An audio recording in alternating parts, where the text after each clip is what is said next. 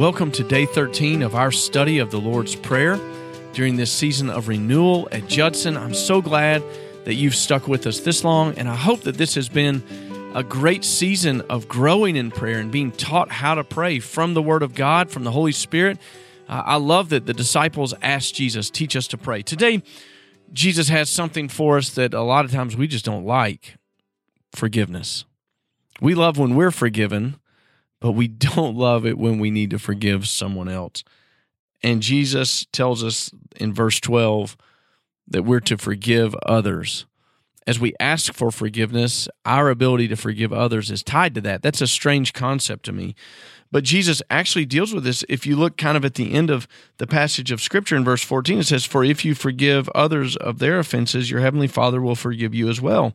But if you don't forgive others, your Father will not forgive your offenses. Why is it that God would tie our forgiveness to the way we forgive others? Well, I think it's one of the greatest ways that we show that we've truly been redeemed and set apart. I remember talking to someone years ago who was just eaten up with unforgiveness. Every every person that he mentioned to me was someone who had slighted him or wronged him and he couldn't say any good thing about anyone. He just led with that in every part of his life. And he was eaten up with it. And you know, the, the truth of unforgiveness is that it's really like a cancer to us.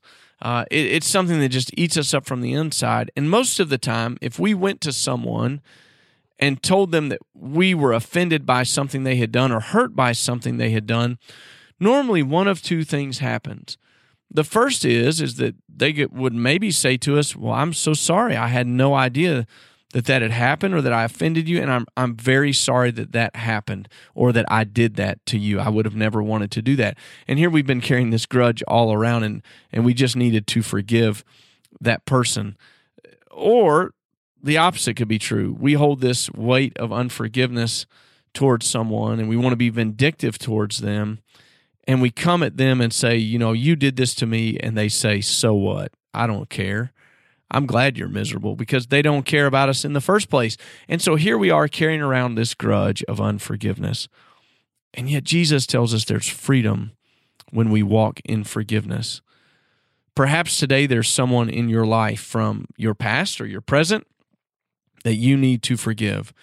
Maybe they've said something hurtful to you or harmed you physically or harmed you emotionally or maybe tried to cut you out of a business deal or run your reputation down. And the scripture says today for us to forgive them. Doesn't say that we're to be a doormat, but it does say that we're to forgive them. That's a miracle given to us by Christ. So today, would you ask Him to give you the strength to forgive and your heart to be changed? If God brings anyone to your mind, do that today. Just go ahead and forgive them and live in the freedom of knowing that you have been forgiven now because you have acted on God's word and lived in forgiveness towards others.